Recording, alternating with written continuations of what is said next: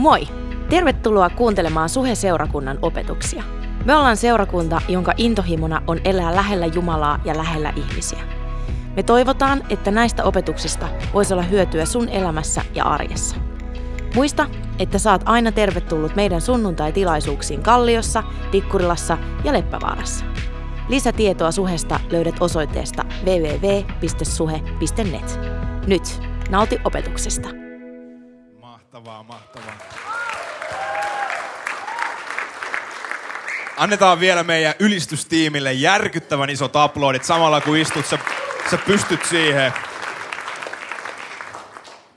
Mahtava, nyt mä näenkin teistä suurimman osa. Mahtava nähdä teitä kaikkia. Hei, hei teille. Mä oon niin innoissa, että mä sain tulla tänne etelän kotiin.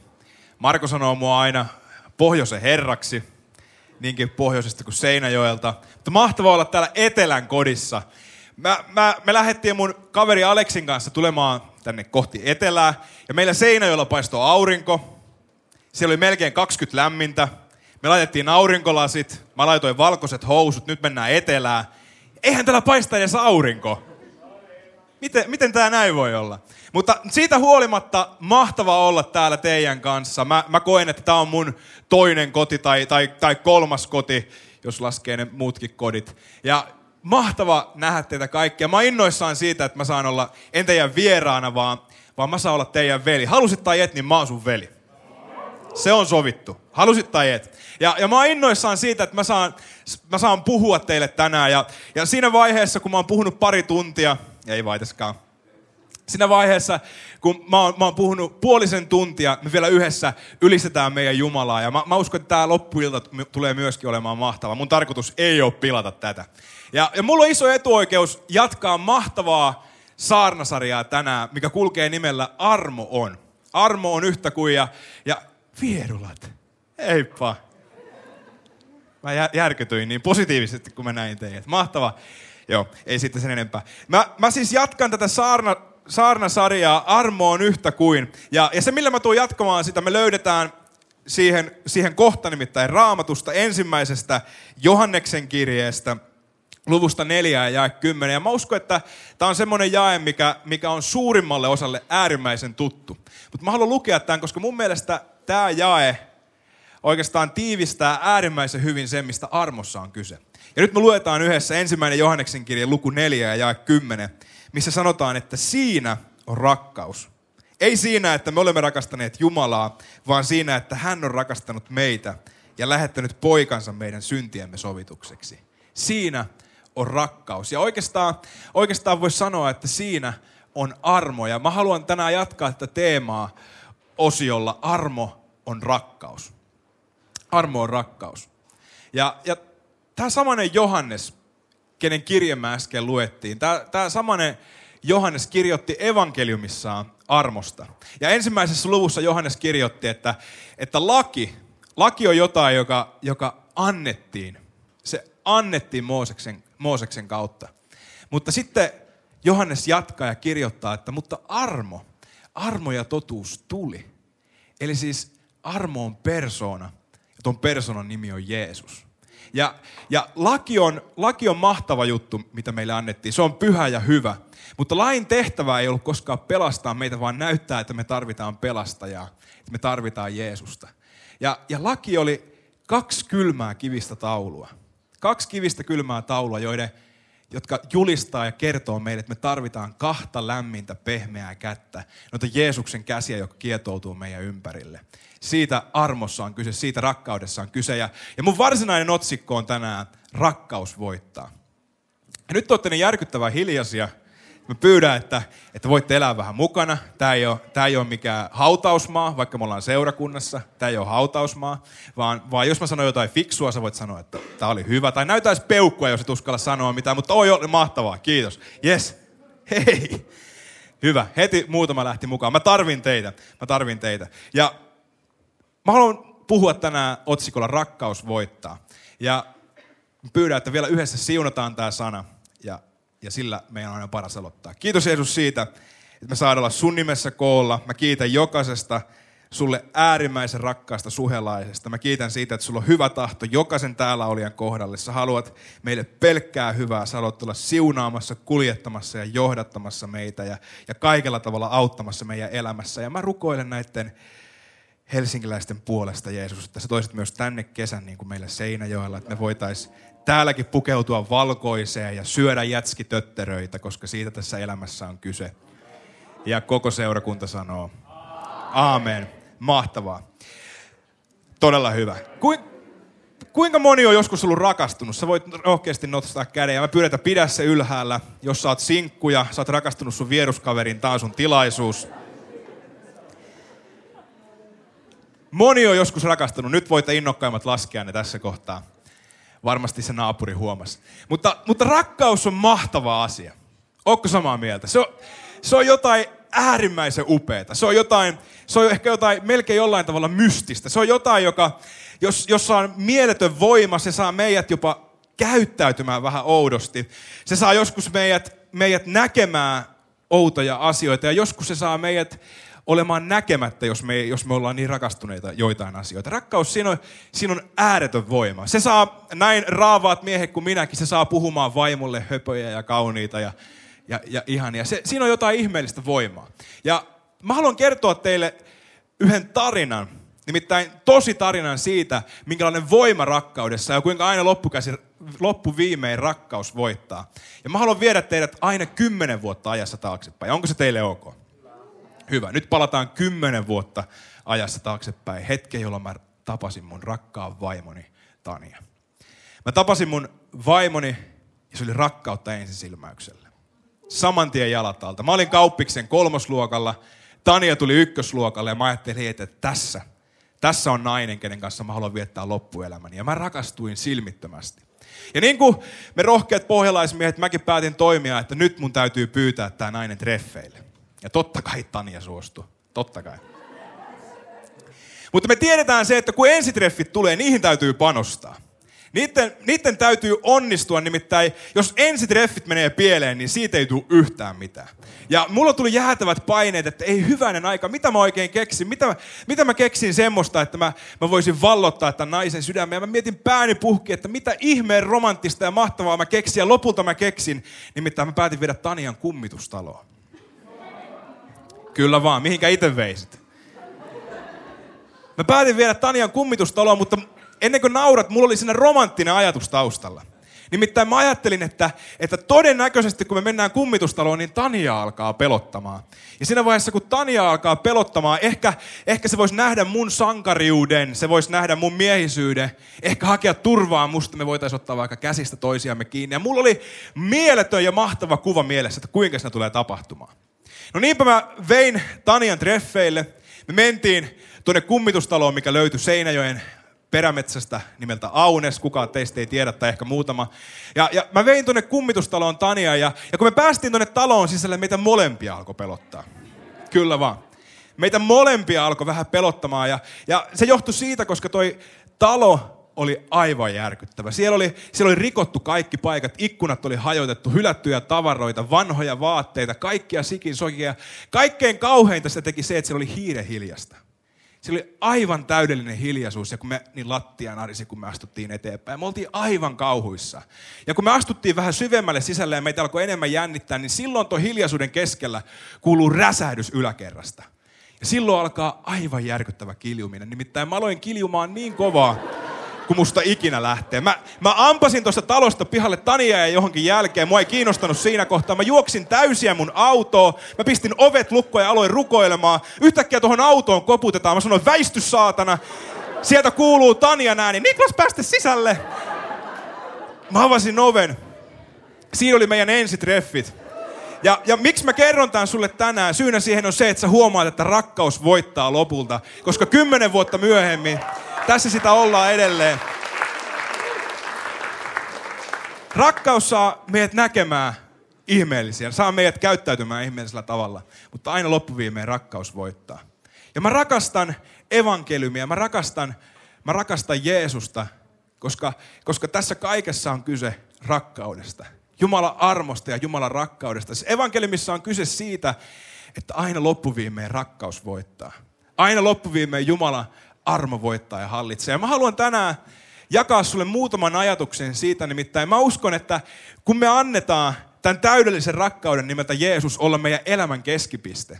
Silloin kun Jeesus saa olla meidän elämän keskipiste, mä uskon, että me saadaan elää vapaina. Mä uskon, että me saadaan elää täyttä elämää, koska me ollaan voittajan puolella. Ja rakkaus aina lopulta voittaa. Ja mä haluan jakaa sulle kolme asiaa siitä, että mä uskon, että kun me annetaan noiden kahden rakastavan käden koskettaa meidän elämää, mitä se saa aikaan meidän elämässä. Ja ensimmäinen juttu, mitä se saa aikaan, on se, että rakkaus voittaa pelo. Rakkaus voittaa pelo. Pari viikkoa sitten oli pääsiäinen. Ja me tiedetään se, että meille pääsiäinen on mahtavaa aikaa. Se, se, on, se on upeata aikaa, koska silloin me syödään niitä suklaamunia. Me juhlitaan sitä, mitä Jeesus teki meidän puolesta. Me virvotaan. Mä en tiedä, virvotteko täällä päin, mutta meillä päin virvotaan. Se, se pääsiäinen on meille jotenkin semmoinen mahtava juhla. Mutta tuolloin 2000 vuotta sitten, kun oli toi The Pääsiäinen, silloin Jeesuksen seuraajille, Jeesuksen ensimmäisille opetuslapsille, se ei ollut todellakaan mahtava hetki. Se oli itse asiassa Jeesuksen opetuslasten tohon asti se elämän kaikkein pelottavinta aikaa. Kaikkein järkyttävintä aikaa, koska ainoastaan muutamaa vuotta aikaisemmin nämä opetuslapset oli lähtenyt seuraamaan nasaretilaista miestä nimeltä Jeesus. Ja tämä Jeesus oli sanonut näille opetuslapsille, että mä oon maailman valo. Mä oon maailman toivo, mä oon, mä oon elämän leipä. Itse asiassa mä oon Jumalan poika. Ja nämä opetuslapset oli uskonut sen ja, ja se kannatti, koska he sai nähdä, kuinka tämä Jeesus teki ihmeitä, teki ihmeellisiä asioita, avasi sokeita silmiä, kuuroja korvia, paransi kaikenlaisia sairaita, sito särjettyjä sydämiä. Ja opetuslapset sai todistaa sitä, kuinka ihmeellinen ja voimakas Jeesus on. Ja, ja aina kun nämä opetuslapset joutu myrskyn keskelle, joutu, joutu, joutu pelkäämään kuollakseen, aina silloin Jeesus ilmestyi heidän pelkonsa keskelle. Mutta nyt kaiken tämän jälkeen nämä samaset opetuslapset saa nähdä, kuinka heidän silmien edessä Jeesus vangitaan. Ja kuinka myöhemmin heidän läsnä ollessa Jeesus murhataan raasti ristillä. Ja, ja tämän jälkeen opetuslapset menee aivan pois tolaltaan mitä ihmettä täällä oikein tapahtuu. Opetuslapset joutuu paniikin, kauhu ja pelon valtaan. Ja me voidaan lukea siitä Johanneksen evankeliumista luvusta 20 ja jakeesta 19, missä kerrotaan, että samana päivänä viikon ensimmäisenä, mikä itse asiassa on juutalaisilla sunnuntai, koska heidän vuorokausi vaihtuu kello 18. Eli viikon ensimmäisenä päivänä opetuslapset olivat illalla koolla lukittujen ovien takana juutalaisten pelosta. Opetuslapset, jotka ennen niin rohkeasti kulki Jeesuksen kanssa joka puolella. Nyt he on vetäytynyt neljän seinän sisälle lukkojen taakse, koska he pelkäs niin paljon. Ja opetuslapset oli alkanut ajattelemaan, että ei hyvänen aika. Eikö tämä Jeesus sittenkään ollut se, kuka se sanoo olevansa? Eikö tämä Jeesus sittenkään ollut se Jumalan poika, joka sanoo olevansa? Oliko tämä kaikki kolme vuotta turhaa? Ja opetuslapset on pelon sekaisissa tunteissa, epätoivon keskellä, vetäytynyt neljän seinän sisälle, mutta mitä Jeesus tekee? Me voidaan jatkaa tätä samasta jaetta ja lukea, että silloin Jeesus tuli, astui heidän keskelle ja sanoi, rauha teille. Sen sanottua hän näytti heille kätensä ja kylkensä. Opetuslapset iloitsivat, kun he näkivät Herra. Opetuslasten pelon keskelle Jeesus ilmestyy ja Jeesus näyttää opetuslapsille voiton merkit, lävistetyt kädet ja lävistetyt kyljet. Ja Jeesus sanoi, että mä oon noussut ylös ja se tarkoittaa sitä, että rakkaus voittaa. Se tarkoittaa sitä, että teidän ei tarvitse pelätä. Teidän ei tarvitse pelätä kuolemaa. Teidän ei tarvitse pelätä juutalaisia, ei vainoja. Teidän ei tarvitse pelätä yhtään mitään, koska rakkaus voittaa. Jeesus palautti opetuslasten toivo, opetuslasten rohkeuden. Meidän on tärkeää ymmärtää, myöskin omalla kohdalla, että Jeesus on ylösnoussut, että Jeesus elää. Koska siitä tässä kaikessa on kyse. Se, se, on meidän, se on meidän usko ja luottamuksen perusta. Ja niin kuin noille ensimmäisille opetuslapsille, samalla tavalla Jeesus haluaa opettaa ja näyttää meille, että me me ei olla lauantai-lapsia. Niin kuin opetuslapset oli nähnyt perjantaina, kuinka Jeesus oli surmattu, kuinka hänet oli haudattu, lauantaina oli ollut hiljasta. Jeesus haluaa muistuttaa meidät, että me ei olla lauantai-lapsia, vaan koitti sunnuntai ja Jeesus nousi ylös. Tuosta tässä kaikessa on kyse. Ja meidän on tärkeää ymmärtää se, koska me nähdään, että opetuslapset luuli, että he on valinnut luusereiden puolen. Opetuslapset luuli, että että ei hyvänen aika, me ollaan, me ollaan häviäjien puolella. Ja mitä se sai aikaa? Se sai opetuslapset vetäytymään neljän seinän sisälle, lukittujen ovien taakse. Me voidaan lukea toisesta evankeliumista, joka kirjoittaa samasta tapauksesta ja sanoo, Markus kirjoittaa, että siellä ne yksitoista oli. Jäljelle jääneet opetuslapset. Siellä ne yksitoista oli. Minkä takia? Koska ei ketään kiinnostanut liittyä luusereiden joukkoon. Ei ketään kiinnostanut lähteä seuraamaan semmoista Jeesusta, jonka seuraajakkaan ei uskonut häneen, jonka seuraajakkaan ei ollut varmoja, vaan oli peloissaan neljän seinän sisälle. Te Jeesus on kutsunut meitä neljän seinän sisälle, vaan kaikkialle maailmaan. Kaikkialle maailmaan kertomaan siitä, että rakkaus voittaa. Ja kun rakkaus voittaa, se voittaa myöskin meidän pelo. Ja se on tärkeää ymmärtää, koska me voidaan lukea, että mitä tapahtuu, kun opetuslapset ymmärtää, että he on voittajan puolella. Mitä tapahtuu, kun Jeesus ilmestyy ja, ja Jeesus tulee näyttämään, että rakkaus voittaa pelo? Mitenkä opetuslapset siihen reagoi? Ja mitä tapahtuu? Nyt nämä opetuslapset, jotka on tähän asti ollut pelonsekaisissa tunteissa, luullut olevansa luusereiden puolella, kukaan on halunnut liittyä heihin. Nyt kun Jeesus palauttaa heidän usko, heidän rohkeuden, he lähtee rohkeasti ulos. He lähtee kertomaan tästä rakkaudesta. He lähtee kertomaan tästä hyvästä uutisesta. Ja mitä siitä seuraa? Me voidaan lukea muutamaa, ainoastaan muutamaa lukua myöhemmin. Apostolien teoista luvusta 2 ja jakeesta 47, missä kerrotaan, että opetuslapset olivat koko kansan suosiossa – ja Herra lisäsi heidän yhteyteensä joka päivä niitä, jotka pelastuivat. Mä haluan olla tänään muistuttamassa sua, että sä oot voittajan puolella. Sä et todellakaan ole luusereiden puolella, kun sä seuraat Jeesusta, vaan sä oot voittajan puolella. Ja silloin me voidaan nostaa meidän, meidän ryhtiä, me voidaan parantaa meidän ryhtiä, nostaa meidän leuka ylös ja olla ylpeästi Jeesuksen seuraajia. Ja silloin kun me ollaan innoissaan Jeesuksesta, kun me ymmärretään, että me ollaan voittajan puolella, se saa myöskin ihmiset kiinnostumaan Jeesuksesta. Meidän täytyy ymmärtää, että rakkaus voittaa peloja, me ollaan voittajan puolella. Toinen juttu, minkä mä haluan jakaa, on se, että rakkaus voittaa viha. Rakkaus voittaa viha. Mä, mä, mä uskon, että kun mä sanon, että, että meidän olisi hyvä olla rohkeasti Jeesuksen seuraaja ja kertoa rohkeasti Jeesuksesta, koska se vetää ihmisiä puoleensa. Mä uskon, että kun mä kerron sen, ehkä joku tai jotkut ajattelee, että kuules Niklas, kun se ei, se ei ehkä ihan ole kuitenkaan rohkeudesta kiinni, vaan, vaan mä en sen takia kerro Jeesuksesta, koska ihmisillä on niin huono kuva uskosta. Ihmisillä on itse asiassa todella nihkeä kuva Jeesuksesta. Ja sä oot aivan oikeassa, ikävä kyllä. Se on totta. Monta kertaa ihmisillä on tosi huono kuva Jeesuksesta, on tosi huono kuva uskosta. Mutta jos ihmisillä on huono kuva uskosta, se ei johdu Jeesuksesta, vaan se johtuu meistä Jeesuksen seuraajista. Ikävä kyllä, se johtuu meistä Jeesuksen seuraajista, niin pahalta kuin se tuntuu.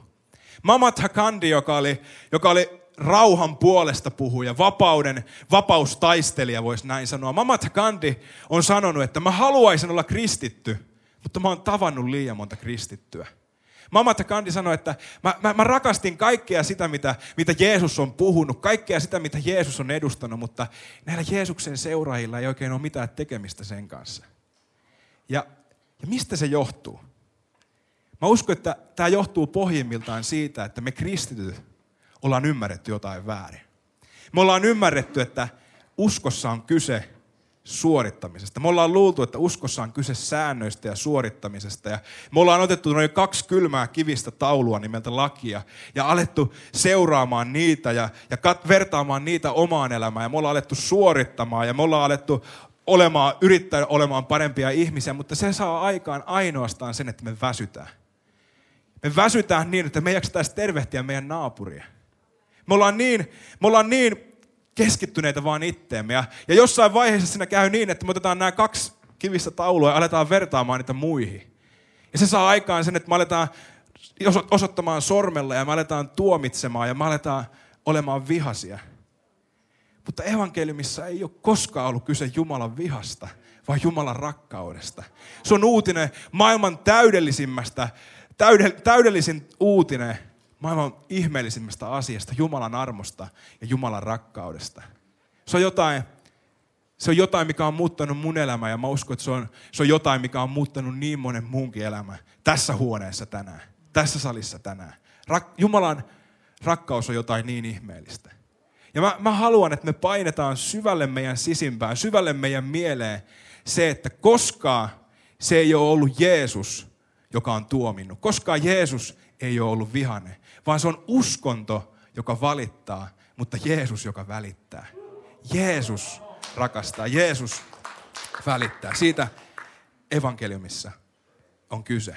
Ja me voidaan löytää meidän raamattu täynnä storeja siitä, kuinka Jumala rakastaa ihmisiä. Kuinka, kuinka Jeesus haluaa osoittaa armoa ja rakkautta jokaista ihmistä kohtaan.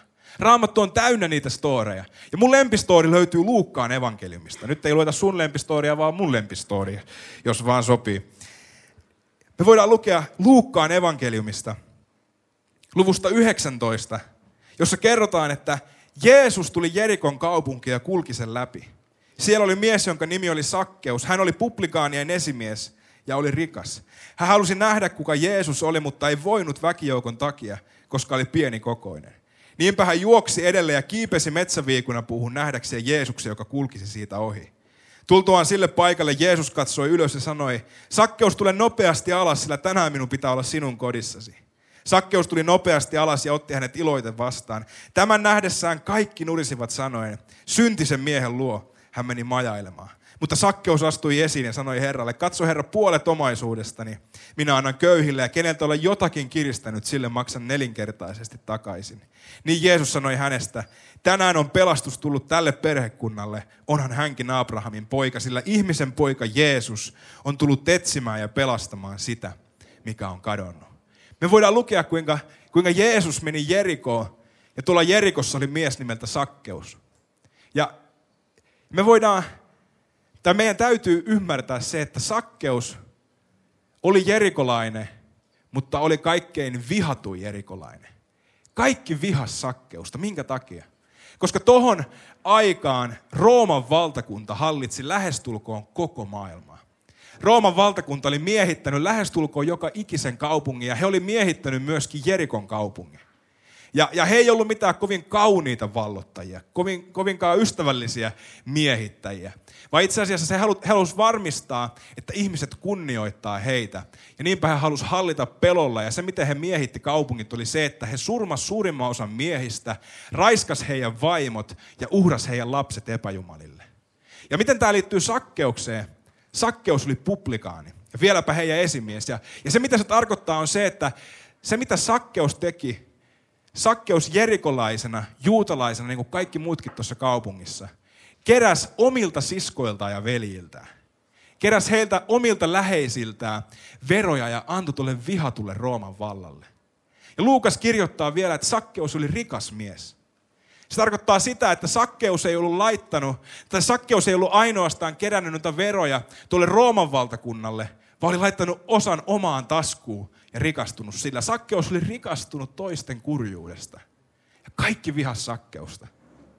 Ja tuohon aikaan jerikolaiset oli myöskin uskonnollisia ihmisiä, koska he ajatteli, että uskossa on kyse säännöistä ja suorittamisesta ja Jumalalle kelpaamisesta.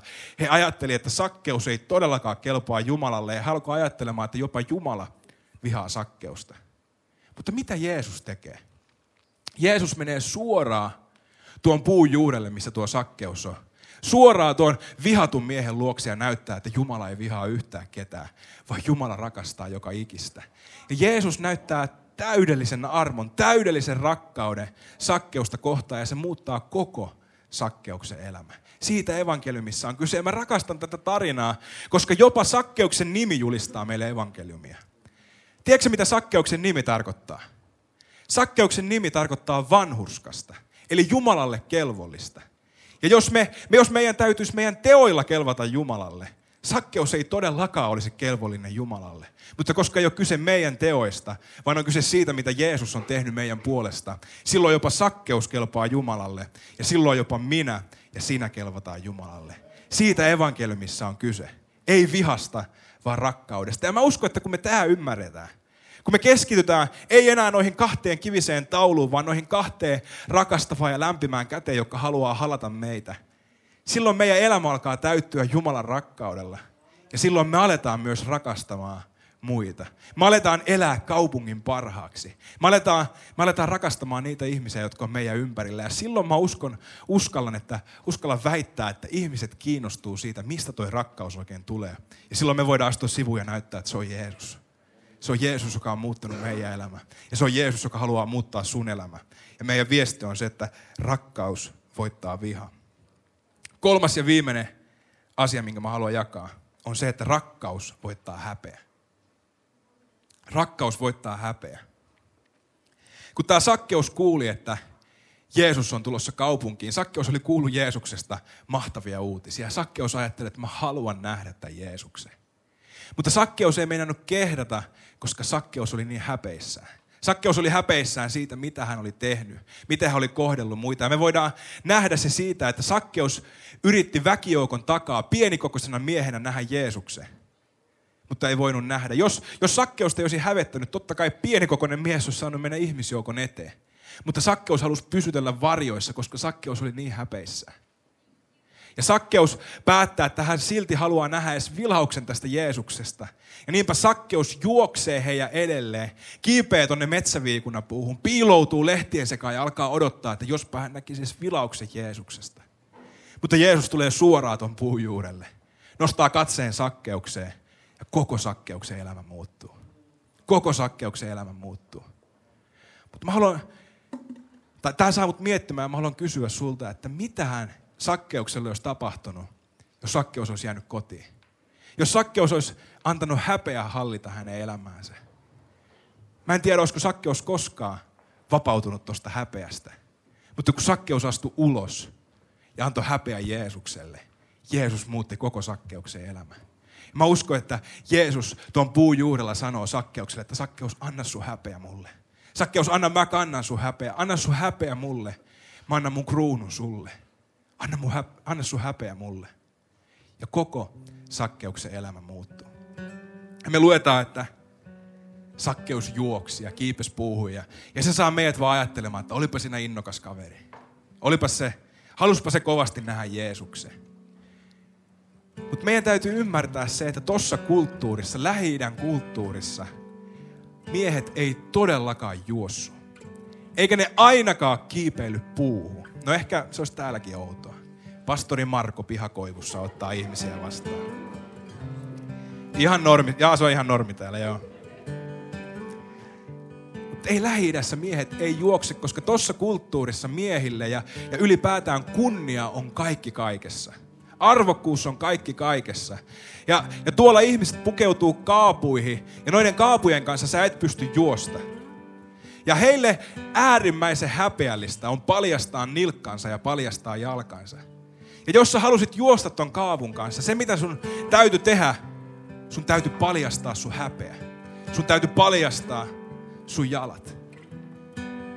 Sakkeus paljasti häpeänsä juoksi. Mä uskon, että kun Sakkeus uskalti paljastaa häpeänsä, Jeesus pystyi vapauttaa hänen häpeänsä. Ja mä uskon, että täällä on joitakin, ehkä joku tänään, Jumala haluaa vapauttaa sun häpeä. Mä uskon, että Jumala haluaa sanoa sulle, että astu rohkeasti ulos. Anna sun häpeä mulle. Mä, mä, mä, mä haluan vapauttaa sun häpeästä. Mun rakkaus voittaa tuon häpeä. Mä uskon, että Jumala haluaa vapauttaa sut. Mä en ole tänään niinkään innoissani siitä, mitä sakkeus teki tai, tai kuinka sakkeus oli rohkea ja paljasti häpeänsä, vaan, vaan mä oon innoissani siitä, että Jeesus kertoi meille toisenkin tarinan. Jeesus kertoi meille storin tuhlaajapojasta. Mä uskon, että monet on kuullut se, sen tarinan, missä, missä poika sanoo isälle, että mä haluan, mä haluan mun perinnön ja mä haluan lähteä pois jo täältä kotoa. Toisin sanoen poika sanoo isälle, että sä oot yhtä kuin kuollut mulle, anna mun rahat, mä haluan lähteä. Ja meidän ihmetykseksi isä antaa rahat pojalle ja, ja poika lähtee pois kotoa. Me voidaan lukea, kuinka alta aika yksikön poika on kuluttanut koko omaisuutensa eläen paheellista elämää. Ja kun poika on menettänyt kaiken, kun poika kärsii puutetta, kun poika kärsii nälkää, silloin hän alkaa muistella, että voi kuinka isän kodissa jopa palvelijoilla oli hyvä olla. Mäpä lähden kysymään, jospa, jospa mä pääsisin isän palvelijaksi. Ja niin poika lähtee kotiin ja tämä tarina saa huipennoksensa, kun vielä kun poika on kaukana, isä onkin jo ulkona vastassa. Isä onkin jo terassilla odottamassa ja tähystelee, että voi kun hänen poikansa tulisi kotiin. Ja vielä kun poika on kaukana, isä näkee pojan ja isä juoksee poikaa vastaan, sulkee pojan syliin ja suutelee poikaa. Ja kun me kuunnellaan tätä tarinaa, tämä kuulostaa meistä siltä, että voi kuinka kaunista. Voi kuinka ihanaa, mutta kun lähi ihmiset kuuntelee, on kuunnellut tätä tarinaa, se saa heidät kiristelemään hampaita. Se saa heidät pitelemään korvista kiinni. He ei halua kuulla enempää, koska he ymmärtää, että Jeesus tarkoittaa tällä isällä taivaallista Jumalaa, pyhää Jumalaa, pelottavaa Jumalaa, kehenkä he uskoo. Ja, ja toisin sanoen he ymmärtää, että se mitä Jeesus tarkoittaa on se, että Jumalalle omaa kunniaa arvokkaampaa olisi tuhlaaja pojat ja tuhlaaja tyttäret. Mutta niin Jumala just teki. Jeesus tuli tähän maailmaan ja Jeesus juoksi meitä vastaan. Jeesus, Jeesus juoksi meitä vastaan ja kietonoi kaksi rakastavaa kättä meidän ympärille. Noin lämpimät, pehmeät kädet. Jeesus halusi viestittää sillä, että hänelle kaikkein tärkeintä oot sinä. Ei edes hänen oma kunniansa, vaan sinä. Me ollaan hänelle kaikkein tärkeintä. Siitä on evankeliumissa kyse. Siitä on evankeliumissa kyse. Jumala rakastaa meitä jokasta niin äärettömän paljon. Tuossa kulttuurissa on sanonta, että se minkä perässä sä juokset on arvokkaampaa kuin se, mitä, tai on arvokkaampaa kuin se, kuinka arvokkaana sä itseäsi pidät. Jeesukselle omaa kunniaa arvokkaampaa oot sinä ja minä. Mä pyydän noustaa yhdessä ylös. Noustaa yhdessä ylös ja hetken päästä me lauletaan. Mutta sitä enemmän pyydän, että laitetaan kaikki meidän silmät kiinni. Suljetaan meidän silmät joka puolella. Kunnioitetaan meidän vieruskavereita. Ja se, mitä mä seuraavaksi teen, mä teen sen, mitä joka suhen sunnuntai tehdään. Nimittäin täällä halutaan antaa mahdollisuus niille, jotka ei vielä tunne Jeesusta, lähteä seuraamaan tätä Jeesusta. Ja, ja meillä kaikilla on silmät suljettuina ja hetken päästä, ei vielä, hetken päästä mä tuun pyytämään, että jos sä oot täällä ja sä haluat tehdä ton päätöksen, sä haluat lähteä seuraamaan Jeesusta, niin silloin mä pyydän, että sä voit nostaa käden merkiksi. Ja silloin muilla on silmät suljettuina. Ainoastaan mä katon sen takia, että mä tiedän rukoilla sun puolesta. Mä en tuu silloin paljastamaan sua tai mä en tuu pyytämään sua tänne eteen, vaan mä katon, että mä tiedän rukoilla sun puolesta. Mä pyydän, että silloin kun sä nostat sun käden, niin sä pidät sitä korkealla niin kauan, että mä näen sen. Mä silloin osaan rukoilla sun puolesta. Mutta nyt kun meillä on silmät suljettuina, Mä haluan antaa sulle mahdollisuuden, että sä voit sanoa Jumalalle, että Jumala, pelasta mut. Koska me, me uskotaan siihen, että kaikki meistä on tehnyt syntiä. Ja kaikki meistä tulee tekemään syntiä. Kukaan meistä ei pysty pelastamaan itseään. Ja sen takia Jeesus tuli tähän maailmaan. Jeesus kärsi sen rangaistuksen, mikä olisi meille kuulunut meidän synneistä, mutta Jeesus teki sen sen takia, että me voitaisiin elää.